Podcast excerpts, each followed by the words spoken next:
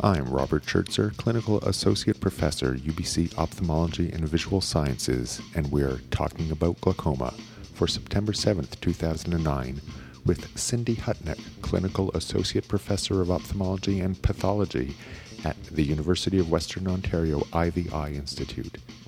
In this episode, we discuss how best to use central corneal thickness when evaluating patients with glaucoma. Please check the show notes for the podcast for references. Follow me on Twitter, where I am Rob Schertzer, and on my blog at wholelotofrob.com, where I cover glaucoma, health, and technology topics. Welcome, Cindy, to our episode of Talking About Glaucoma. Oh, well, thank you, Rob. Uh, it's an honor to be here. I want to propose a scenario. This is something that happens in my office quite often. A patient gets referred in uh, for a glaucoma assessment, and included in the referral is the patient's corrected pressure when uh, measuring pachymetry is this. Let's just talk about that. I, I, I have my way of approaching that, and I'd like to hear yours because of the study that I know you did a number of years back on CCT. I think a few years ago this really was a hot topic. I think the ocular hypertension treatment study brought to life that the corneal thickness could have an influence on the intraocular pressure. And it went so far to say that thicker corneas may have a protective effect and thinner corneas may be detrimental, and that the reason behind that was that we were not getting true intraocular pressure measurements. So the idea was if the cornea was thick, the true intraocular pressure was higher, and if the corneas were thin, or was lower than what you're measuring, if the corneas were thin, then the true intraocular pressure was actually higher. So people started generating nomograms to try to correct the intraocular pressure, and many people were actually providing what were called corrected or altered intraocular pressures rather than true pressures. Right. And those original nomograms, they were they were linear, and if you started getting too far to one side, thin or too thick, the numbers just didn't make sense. They'd, they'd reach infinite. Absolutely. Sort of in fact, what we did, we were noticing that there were a number of different nomograms, and the first thing that struck me, Rob, when we did our study was that they all had different correction factors. The fudge factor, so to speak, was different. So the researcher in me said, How can that be? Is it that there's different populations of people? Is it the fact that they were measuring central corneal thickness different and applanating different? So, what we did is we had a medical student come and spend two weeks with me, and it was a very simple hypothesis if you use the most common nomogram, in fact, the nomogram that has actually been built into some machines that you can purchase to do this for you, the assumption was that if the cornea got thin enough, the intraocular pressure should fall to zero. And we know through our LASIK buddies and, and colleagues that um, intraocular pressure never falls to zero no matter how thin the cornea gets. There's always some intraocular pressure. So our simple hypothesis was that the um, nomogram should not be linear, but should be nonlinear there was a nonlinear association between intraocular pressure and central corneal thickness. So what we did is we just took a, a subset of my patients. We measured their intraocular pressures by applanation. We measured their intraocular pressures by Tono-Pen because even at the time in the refractive world, people were suggesting that the Tono-Pen was actually more accurate than Goldmann applanation tonometry because it was less dependent upon central corneal thickness. And basically, what we found was that a nonlinear relationship could be obtained. And sure enough, at thicker corneas and medium corneas, the correlation between the older linear nomograms and our nomogram was, was very um, similar, very concurrent. But at thinner corneas, what we found was that the pressure we're measuring by applanation probably is very close to what the true intraocular pressure is. So, meaning that when you're measuring a pressure of 14 in an eye that has a thin cornea, the true intraocular pressure was probably very close to 14. It wasn't that it was really 25 and that you were mismeasuring it. So that led us to believe that there's something about a thin corneal scleral coat, independent of the fudge factor, that was putting these patients at risk for glaucoma. Right. So now, when it comes to correcting the pressure, uh, do you use your nomogram, or do you look at other things aside from just the pressure? Excellent like question. Excellent question. I, I, think what we came to terms was the nomogram basically showed us that um, probably the true relationship between Goldmann applanation tonometry, corneal thickness, and the true intraocular pressure will never be known. I think it's actually very complicated, and there's no current device that will allow you to know accurately what you're doing. So what we decided was to separate the two as independent risk factors.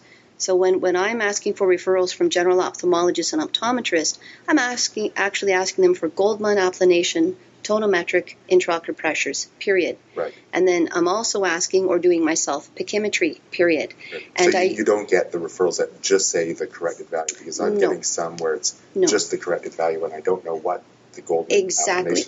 And I think that's actually dangerous because we, when we're trying to manage these patients, we don't really know what the untreated intraocular pressure is. And I think the danger there is where you're not really getting a good assessment of the patient. I actually, in my feeling, is you're actually putting the patient at risk by trying to correct something when you don't really know what to correct it by. So I view certainly central corneal thickness as a risk factor, independent of what the intraocular pressure is. And, and Rob, our nomogram shows us there probably is some relationship. There's no question. There probably is some, some relationship so that the true pressure inside of an eye with a thick cornea probably is lower. But I, I ask and, and I also in my own mind separate the two because I don't think you really can know what you're dealing with when you try to correct the pressures. Right. So the, the, the basic take-home message with that is if the patient's cornea is thin, there's something else with their eye that makes them more susceptible to glaucoma damage. It's not purely a correction factor for the pressure. Exactly. And you know, that's very intriguing because you can come up with all different scenarios of what's going on with compliance at the lamina cribrosa. So again, the researchy part of it itself is very intriguing, but I think the clinical part is also very important because as I say, there are some commercial instruments now that actually generate corrected intraocular pressures. And that's what the machine spits out to the ophthalmologist. And not knowing that no one really knows what the correct nomogram is can actually cause that ophthalmologist to inadvertently not be doing a good job.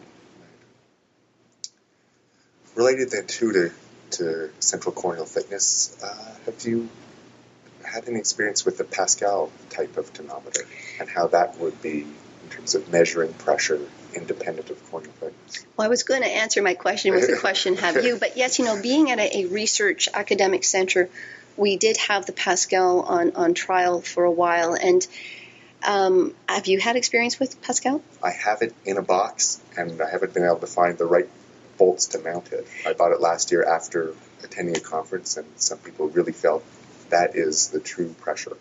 Yeah, and I have to say, if you look at the research data behind it, I would say it probably is. But I think in a busy practice, it's again very difficult to do. I, the way I see it is, it, it, when we trialed it for a while, it was more of a research instrument just because of it's it's a more tedious thing to do. Goldmann applanation tonometry, if you get good at it, takes a couple seconds. So, Um, this is more labor intensive, but one would argue if it's worth it if you're doing a better job. But certainly the research behind it has support, and that's what probably drew you to buy it. Right. That you're probably at least a little bit closer to what's really going on in there.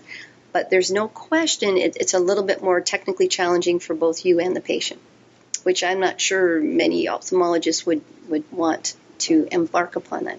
so my, my current use of central corneal thickness is if the patient's cornea is thin, then I just think of them as being at higher risk uh, progression. Whereas if it's thick, they're at less of a risk of progression. But I don't actually do a numerical correction.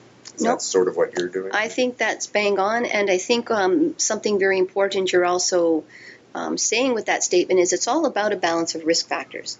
Just because a patient has a thin cornea doesn't mean they have glaucoma.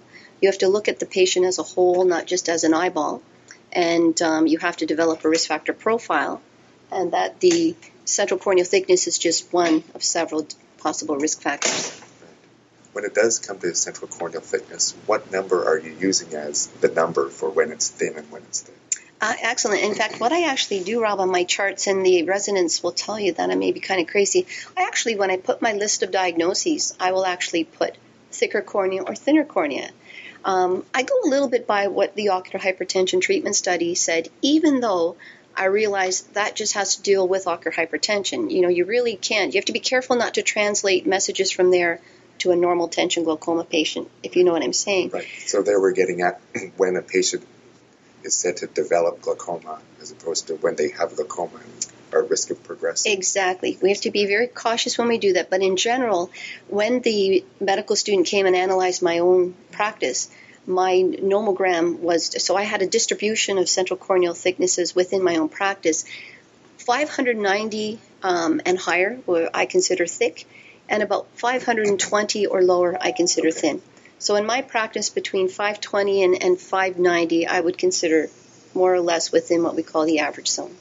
So you've taken that ocular hypertension treatment value of 555. That's plunked right in the middle of those yes. two numbers. Yes, and in my own practice, it was amazing. It, it, more more or less did mirror that, and that's something interesting doctors out there can do. I know Section Five of, of our Royal College. These are kind of like practice audits credits you can get. And this was a really simple study we did. We, we basically had a whole, we took just a bunch of patients, doesn't matter. You can even do this with 20 patients in your own practice. Um, look at their central corneal thickness, and you can almost within your own practice get an idea of how many of your patients are on the thin side and thick side. And it was really quite um, reassuring to generate my own um, bell curve to see how my patients coincided with other Caucasian. London, Ontario is mainly Caucasian patients, and as you know, being out in Vancouver, you probably get a distribution of different um, races, and, and the, the, central corneal thickness can be dependent upon um, the ethnic background as well. So it was a neat little thing, and if you do it in your own practice, you can get Section 5 credits for it. That's great, because that's worth two credits for every hour. Absolutely. Well, it's been lovely chatting with you. It's always nice talking with you, and thanks for being here today.